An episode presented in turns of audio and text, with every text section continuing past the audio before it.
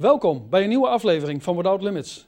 Matthäus 19, vers 26 zegt: Bij de mensen is het onmogelijk, maar bij God zijn alle dingen mogelijk. We hebben een God, Without Limits.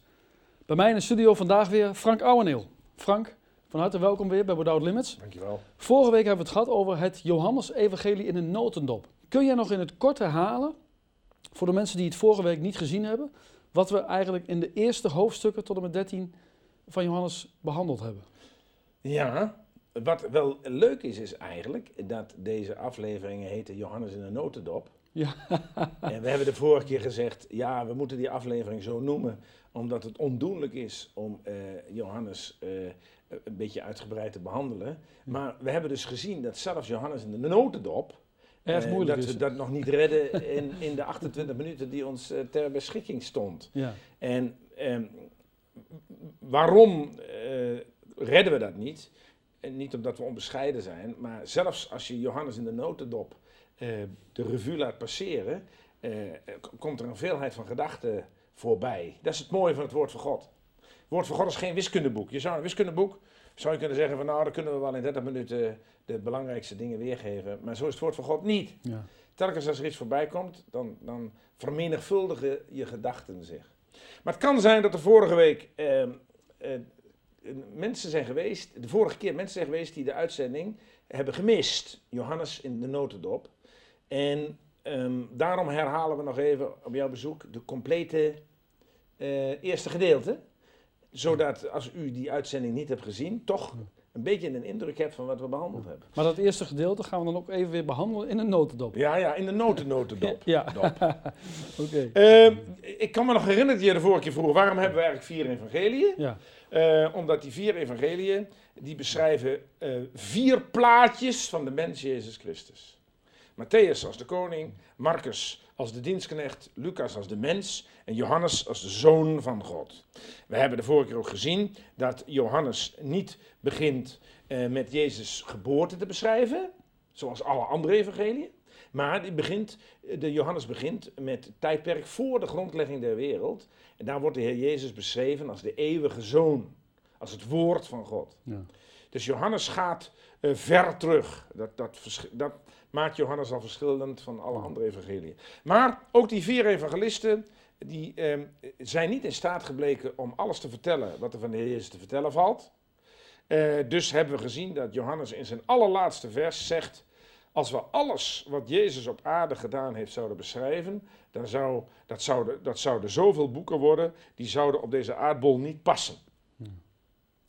Dus eigenlijk zegt hij, vier evangelisten is eigenlijk te weinig om de mens Jezus Christus te beschrijven, maar eh, het geeft toch een beetje een indruk. Nou, ehm, toen hebben we gezien dat het Johannes-evangelie een heel bijzonder evangelie is. De rode draad die door Johannes loopt en die alle hoofdstukken aan elkaar verbindt, dat is het kruis en de gevolgen van het kruis van Jezus Christus. We hebben de vorige keer ook gezegd, als iemand voor het eerst de Bijbel gaat lezen, kan hij het beste niet beginnen met Genesis, maar het beste met Johannes. Want daar leert hij niet alleen Jezus kennen, maar dan leert hij ook alles over het kruis. Om eh, een beetje indruk te geven, ook aan de kijkers, hoe Johannes is ingedeeld. Johannes kun je indelen in vier segmenten, in vier blokken. Ja. Het eerste blok is, wat ik al zei, wie is Jezus? Ehm, het tweede blok, ehm, wat heeft Jezus gedaan aan het kruis van Golgotha eh, voor onze redding? En wat is ons antwoord daarop in de zin van dankbaarheid? Het derde blok van Johannes is het kruis van de Jezus in relatie tot onze redding. En als wij dankbaar zijn voor onze redding, dan moeten wij ons erop verheugen om onze redder ooit eens te zien, Jezus te zien. En het vierde blok in Johannes, dat is het kruis van de Jezus in relatie tot onze redding. En ons antwoord daarop in de vorm van onze dagelijkse liefde voor de Heer Jezus. Dat zou, zou je kunnen zeggen, dat zouden mooi, vier mooie indelingen zijn van Johannes. Er zijn er natuurlijk nog meer mogelijkheden, maar dat is eh, heel mooi ehm, in een indeling van het evangelie. Ja. Nou, En toen zijn we iets dieper ingegaan. op ja, toen zijn we hoofdstuk voor hoofdstuk gegaan. Ja, En dat is wel leuk voor degenen die dat de vorige keer niet gezien hebben. We zijn uiteraard begonnen met Johannes 1. Vers 1, wat ik al zei, daar wordt Jezus beschreven wie hij was voordat de aarde geschapen was. En dan staat er in Johannes 1, vers 14, dat hij, die al van eeuwigheid af bij God was, vlees is geworden. Dat wil zeggen, mens is geworden. Hij is naar de aarde gekomen. Ehm, Johannes 2 zegt waarom hij naar de aarde is gekomen. Om naar het kruis te gaan. Ja, om te sterven. Ja, Johannes 1 eindigt nog even met: Zie het lam Gods dat de zonde der wereld wegneemt. Dat, dat, dat zei Johannes van Jezus. De eeuwige zoon, die Johannes 1 vers 1 als zodanig beschreven wordt, die naar de aarde is gekomen. En Johannes, de schrijver van het evangelie, ziet hem gaan en zegt: Zie, dat is het lam van God dat de zonde der wereld wegneemt. En ehm, Johannes 2 ehm, vertelt on- ons dan ook waarom de Heer Jezus naar de aarde kwam. Omdat hij zag, hebben we gezien, wat in de mens was. De Heer Jezus zag de mens van binnen. De Heer Jezus was eigenlijk, vergeven dat ik het zo zeg, een röntgenapparaat. Hij keek dwars door de mensen heen en zag, deze mensen gaan allemaal verloren. Deze mensen zijn zondig en zullen verloren gaan. En, en hij zag, doorzag de mens. En Johannes 3 vertelt ons dat hij kwam om voor die mensen aan het kruis te sterven. Johannes, sterven. Johannes 3 zegt, al zo lief heeft God de wereld gehad, dat hij zijn enige geboren zoon heeft gegeven. En de Heer zegt, als je in mij gelooft, ik ben die zoon van God, en dan ga je niet verloren, omdat wat je in je hebt als zonde, maar dan heb je eeuwig leven. En toen hebben we ook nog gelezen dat Jezus weende. Ja. Ja. En hij weende omdat hij zag wat de gevolgen van de zonde waren. Toen kwamen we van Johannes 3 naar Johannes 4. Vers 34 staat dat de Heer Jezus vertelde tegen iedereen: Wat ik hier doe op deze aarde, dat doe ik omdat ik de wil van God wil doen. Maar wat is dan de wil van God? Nou, Paulus zegt: De wil van God is dat alle mensen behouden worden. Dus de Heer Jezus zegt in Johannes 4: Ik ben gekomen, want ik zie wat in jullie is. Johannes 2, vers 25. Ik zie dat wat in jullie is, jullie uiteindelijk tot oordeel leidt. Als je in mij gelooft, heb je eeuwig leven. En dat doe ik allemaal omdat ik de wil van God wil doen. Die wil dat alle mensen behouden worden. En zegt de Heer Johannes 5, daar zijn we inmiddels aan toe. Als je in mij gelooft, dan ga je niet verloren. Dan kom je niet in de dood, maar ben je uit de dood overgegaan in het eeuwige leven. En toen hebben we gezien dat als iemand gezegd heeft, ja Jezus, ik dank u dat u ook voor mij aan het kruis bent gestorven. Ik geloof in u. Dan zegt de Heer Jezus, dan moet je ook verder je hart vullen met mij. Dan zegt hij Johannes 6, ik ben het brood des levens. Je moet je, nu, je moet je hart nu niet vullen met de dingen van de wereld of met de dingen die jou van mij afhalen. Jij moet je hart vullen met wie ik ben. En Johannes 7 zegt de Heer Jezus, je moet je laten leiden door de Heilige Geest. Dan zegt de Heer Jezus, stromen van levend water zullen uit je binnenste vloeien. In Johannes 8 zegt de Heer Jezus, je moet mij volgen. Dus eigenlijk zegt de Heer Jezus in Johannes 3 en Johannes 5, je moet in mij geloven. Johannes 6 zegt, je moet je hart vullen met wie ik ben. Johannes 7 zegt, je moet je laten leiden door de Heilige Geest. Johannes 8 zegt, je moet mij volgen, zegt de Heer Jezus. En Johannes 9, dan zegt de Heer Jezus, eh, en als je mij werkelijk elke dag je met mij bezighoudt, dan zal er een moment komen, dan zul je mij aanbidden. Net als in Johannes 9, de blindgeborene, de Heer Jezus aanbidt. En dan is de volgende stap, als wij in de Heer Jezus geloven, we laten ons leiden door de Heilige Geest, we vullen ons hart met Hem, we volgen Hem, we zijn, wij aanbidden Hem, dan kan het niet anders, daar willen we van uitdelen. Dat is Johannes 10, waar de Heer Jezus zegt in vers 9, ik ben de deur, als iemand in mij gelooft, zal die behouden worden. En dat, dat evangelie moeten wij verspreiden. Dat evangelie moeten wij verspreiden. En dat brengt ons bij Johannes 11, dat jij zei, dan is de Heer Jezus bij een graf. En dan ziet hij de dood. En dan staat er Jezus weende. De kortste tekst uit de Bijbel. En dat, dat betekent eigenlijk dat. En hij, hij huilde niet zozeer om degene die gestorven was, want er gebeurde natuurlijk wel meer. Maar hij werd een- ineens geconfronteerd met het gevolg van de zonde, de dood. Romeinen 6 zegt: het gevolg van de zonde is de dood. En dat kwam heel erg op de Heer Jezus af. En daarom huilde hij. En, en tegelijkertijd heeft hij bedacht: dit probleem ga ik oplossen probleem van de eeuwige dood, van de eeuwige godverlatenheid. Ik wil mensen uit de dood overbrengen naar het leven. En dan komt dat mooie vers in Johannes 12. De kijkers hebben wel gevolgd dat we vanaf 1 Johannes 1 inmiddels bij hoofdstuk 12 zijn aangeland. En we moeten ons beperken, want we zijn bezig met Johannes in de notendop. Ja. In Johannes 12, vers 24 zegt Jezus: Indien de graankorrel niet in de aarde valt en sterft, blijft zij alleen. En Jezus zegt, als je een graankorrel in je hand houdt en je doet niks, dan blijft het gewoon een graankorrel. Stop je hem in de grond, zegt de Heer Jezus, dan sterft hij en dan draagt hij veel vrucht. Nou, de Heer Jezus zegt, ik ben die graankorrel. Als ik in de hemel was gebleven, was ik mooi en glanzend gebleven met al mijn heerlijkheid. Maar dan was er geen vrucht geweest. Ik moest als graankorrel in de aarde vallen. Ik moest naar de aarde komen. Johannes 1, vers 14, het woord is vlees geworden. Ik moest sterven. Gevolg veel vrucht. Veel vrucht. Mensen uit de dood naar het eeuwige leven. Prachtige vergelijking. En toen kwamen wij, en daar zijn we de vorige keer gestopt. Daarom neem ik nu ook een slokje water. Gekomen bij Johannes 13. Johannes 13. Want Johannes 13, vers 1 zegt dat de Heer Jezus heeft de zijnen in de wereld lief gehad tot het einde. Ja. Dat wil zeggen, de Heer Jezus heeft niet alleen de mensen lief gehad om zich heen. Hij heeft ze genezen, hij heeft ze gezegend, hij heeft ze gevoed. Maar hij heeft ze lief gehad tot het einde. Dat wil zeggen, hij was bereid eh, ze zo lief te hebben dat hij bereid was om voor ze naar het kruis te gaan. Ja. Tot het uiterste, Tot zei het je. uiterste. Ja. En letterlijk staat er in het Grieks, de taal van het Nieuwe Testament, hij heeft ons lief gehad tot het uiterste. En ik zeg het met grote eerbied, verder dan het kruis kon die Heer Jezus niet gaan. Het kruis was het allerergste wat een mens kon overkomen. Het kruis was, was, was, een, was een straf door de Romeinen verzonnen. Die hadden verzonnen, want Israël was immers een provincie van het Romeinse Rijk in die tijd. En de Romeinen hadden zitten verzinnen, hoe kunnen we nou iemand zo gruwelijk mogelijk ombrengen? En, en ten eerste moest de gekruisigde zijn kruis zelf dragen. Dus voordat hij gekruisigd werd, eh, eh, heeft hij dat kruis op zijn rug gehad. En moet dat zo zwaar geweest zijn. Ik heb daar eens een boek over gelezen. Dat de Heer Jezus vele malen met zijn gezicht plat op de aarde is gevallen. Dus zijn hele aangezicht moet al gebroken geweest zijn. voordat hij überhaupt gekruisigd werd. Dan was een kruisiging alleen bedoeld voor slaven. Een, een ambachtsman mocht niet gekruisigd worden. Een ondernemer mocht niet gekruisigd worden. Een ambtenaar mocht niet gekruisigd worden. Het was, een, het was uitsluitend een straf bedoeld voor slaven. Maar de Heer Jezus had, ge- ja? Had dat een speciale reden? Ja, de Heer Jezus had gezegd in Johannes 4: eh, ik, ben niet, ik ben gekomen, en daarom heb ik dat bewust even overgeslagen. Ik ben gekomen om de wil te doen van degene die mij gezonden heeft.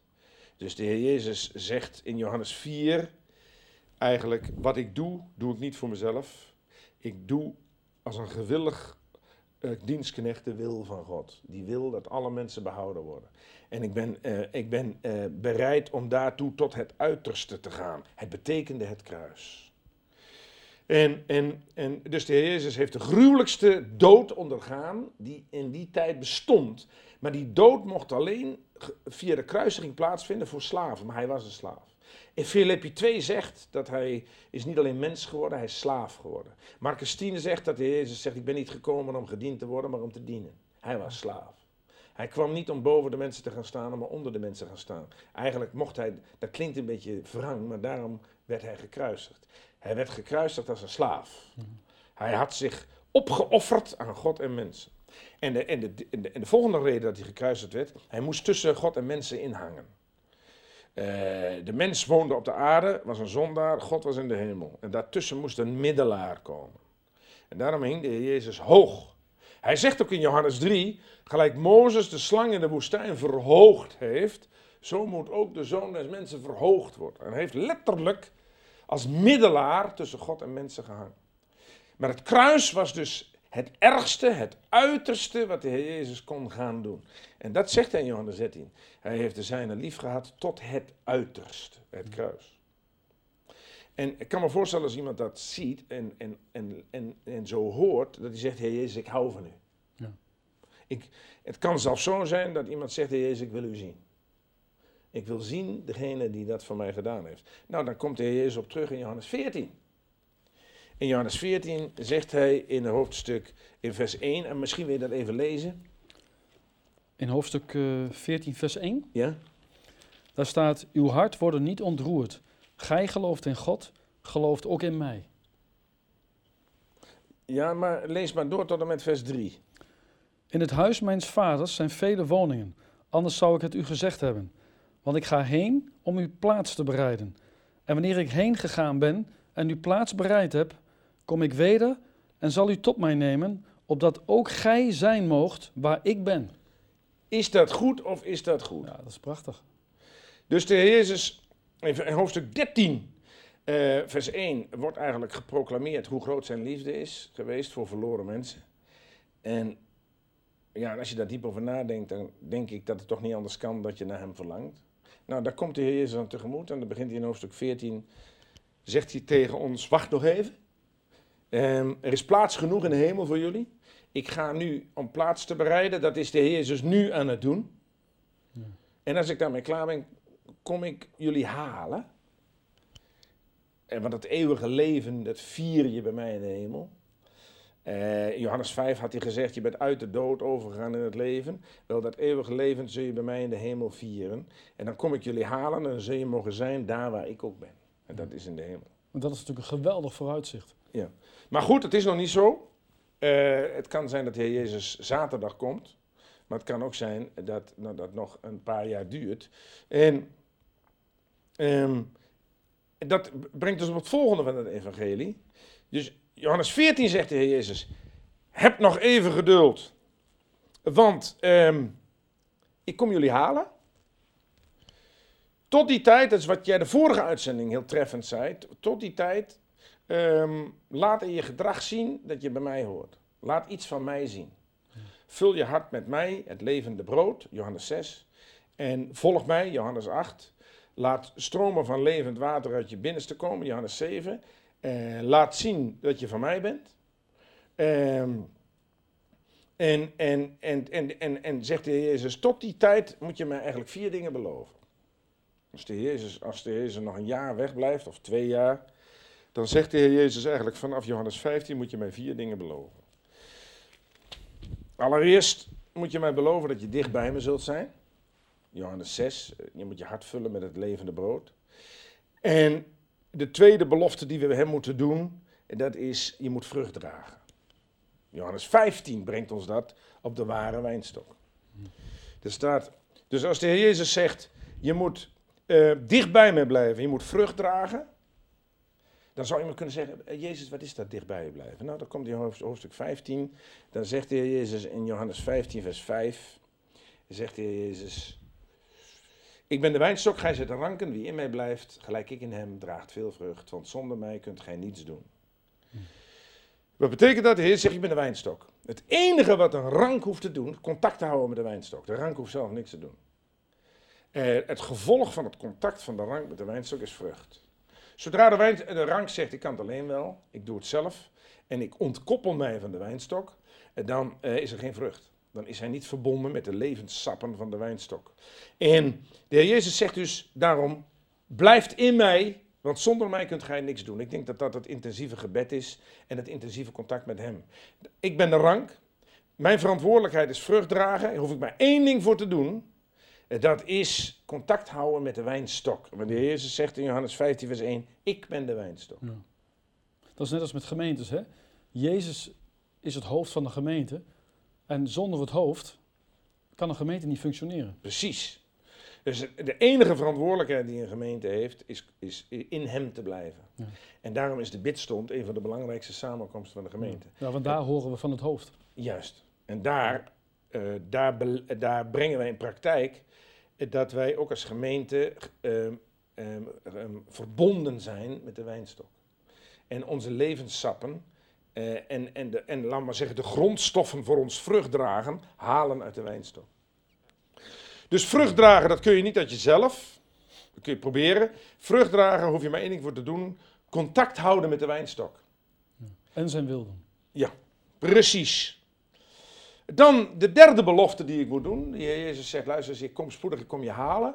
Je moet twee beloften doen. Je moet in mij blijven, contact met mij houden en vrucht dragen. De derde belofte is leven door mijn geest. Je moet leven door mijn geest. En dat is in Johannes 16. U ziet, we komen er wel. Johannes 16, vers 13.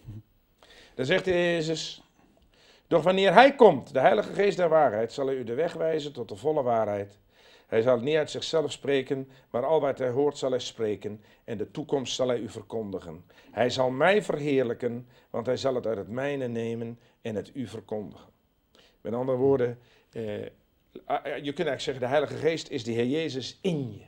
Ja. Toen de Heer Jezus hier op aarde was, kon hij niet overal tegelijk zijn. Ja, want Lucas zegt ook hè, dat de Heilige Geest is de geest van Jezus. Juist, en dat staat ook in je handelingen. Ja. Ja. Dus toen de Heer Jezus hier op aarde was, kon hij niet overal tegelijk zijn. Hij kon niet tegelijk in Jeruzalem zijn, in Capernaum. Maar nu, door de Heilige Geest, is hij overal tegelijk. In jouw hart, in mijn hart.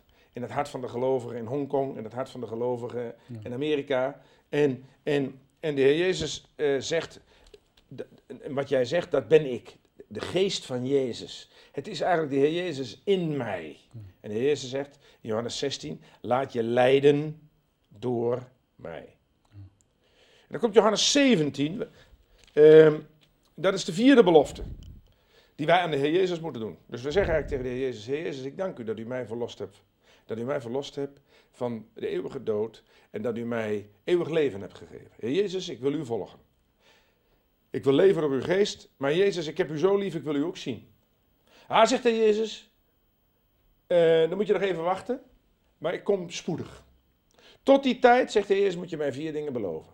Die eerste twee dingen hebben we gehad. Eh, dat is dicht bij hem zijn en vrucht dragen. Dat is als rank contact houden met de wijnstok. Gevolg, vrucht. De derde belofte is leven door zijn geest. De vierde belofte is, Heer Jezus, ik ga mijn leven zo inrichten dat mensen aan mij kunnen zien dat ik naar u verlang.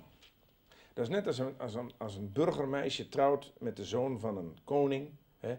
Wij hebben allemaal prinsen in Nederland. En die zijn allemaal getrouwd met burgermeisjes. En die burgermeisjes, tot aan de bruiloft, moesten zich gedragen in overeenstemming met de hoge positie die ze hadden. De aanstaande bruiloft met een prins. Ja.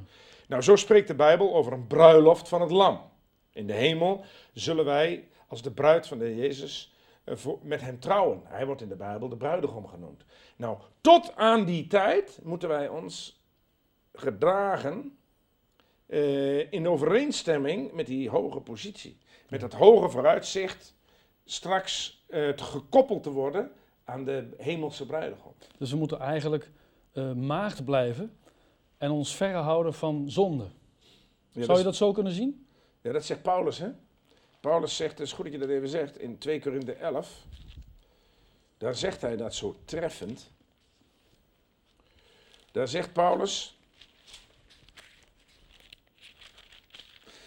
Ehm, in 2 Korinthe 11, eh, vers 2. Met een ijver gods waak ik over u, want ik heb u verbonden aan een man, om u als een reine maagd voor Christus te stellen. Ja. Het Griekse woord voor verbonden mag ook vertaald worden met verloofd. Dat heb je tegenwoordig niet meer, maar vroeger verloofde je je Ja. in afwachting van de bruiloft. Een verloving betekende, wij gaan nog niet trouwen, want we hebben nog geen geld. Maar we gaan een- eh, over een paar jaar trouwen, maar we verloven ons vast. Dat was, had een voordeel, had je twee keer cadeaus. De verloving en de trouw. Ja. Onder, ze- Paulus- onder, ondertrouwd, zegt de Bijbel ook, geloof ik wel. Hè? Ja, mag ook. Ja. En Paulus zegt tegen de Corinthiërs, tegen de gelovigen in Corinthië, jullie zijn, ik heb, door mijn bediening zijn jullie verloofd met de Heer Jezus. Dat betekent, je bent in afwachting van de bruiloft. En dan zegt hij, om u als een reine maagd voor Christus te stellen. Maar, zegt hij, ik vrees dat misschien zoals de slang met haar sluwheid Eva verleidde, uw gedachten van de eenvoudige en loutere toewijding aan Christus afgetrokken zullen worden. Paulus zegt, jullie zijn notabene verloofd met de Heer Jezus. Je bent in afwachting van de bruiloft. Maar ik ben een beetje bang dat je in die tussentijd dat allemaal vergeet. En je niet meer een reine maagd voor Christus bent. Dus dat is een behoorlijk ernstig woord. Ja, zeker. Wij kunnen niet zeggen, ik ben een gelovige, ik ken de Heer Jezus, ik heb eeuwig leven, ik kan doen wat ik wil.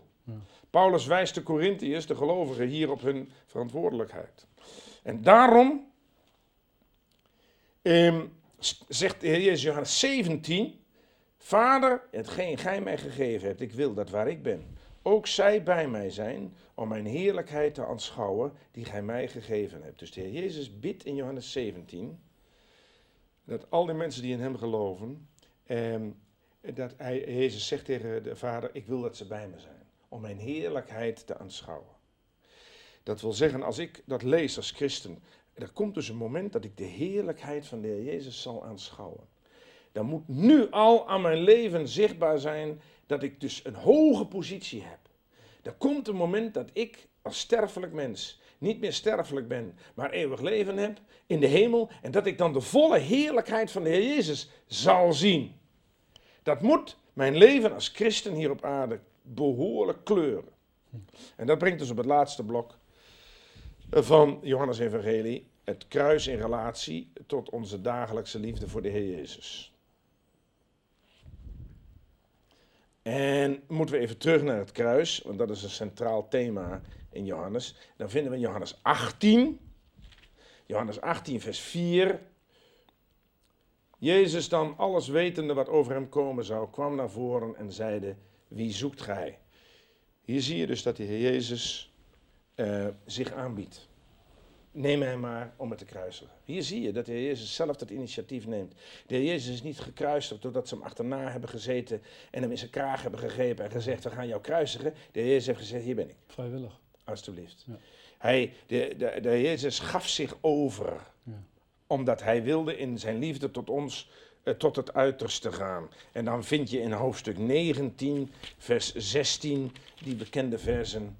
Zij dan namen Jezus en hij zelf zijn kruis dragende ging naar de zogenaamde schedelplaats, in het Hebreeuws genaamd Golgotha, waar zij hem kruisigden. En met hem twee anderen aan weerszijden één en Jezus in het midden. Hier vind je dus de letterlijke uh, vervulling dat de Heer Jezus in zijn liefde wilde gaan tot het uiterste. En dat brengt op ons op Johannes 20, want daar staat in vers 19 heel bijzonder eh, dat, zij, dat hij na zijn sterven aan het kruis tussen de discipelen stond. En daar staat dat zij verblijden zich toen zij hem zagen. Zo mogen wij leven na het kruis. En, en wij mogen zeggen, Heer Jezus, ik dank u dat u voor ons aan het kruis bent gestorven. En, en de Heer Jezus, ik wil niets liever dan mij door het woord van God met u bezighouden. En dan kan het niet anders. Dan telkens dat als ik aan u denk en ik denk aan uw offer, dan verblijd ik mij als ik u zie. En dat was bij de, de discipelen ook zo. Zij verblijden zich toen zij de Heer zagen. En dat brengt ons op Johannes 21. En daar wordt aan Petrus gevraagd: Heb jij mij lief? En dat is mooi om mee te eindigen. En dat is wat de Heer Jezus vraagt aan ons, die in Hem geloven, die mogen weten door het geloof in Hem eeuwig leven te hebben ontvangen, heb jij mij lief. En dan, en dan kunnen we zeggen, Jezus, u weet dat ik u lief heb. En, ja, en als dat zo is, als wij dat zeggen, als jij dat zegt, als ik dat zeg, als de kijkers dat zeggen, eh, laat dat dan blijken. Dat, dat, dat wij Jezus lief hebben. En dat kunnen we het beste door iets van Hem te laten zien. Waardoor uiteindelijk God verheerlijkt wordt. En dan zijn we ook een getuige. Juist. Amen. Amen.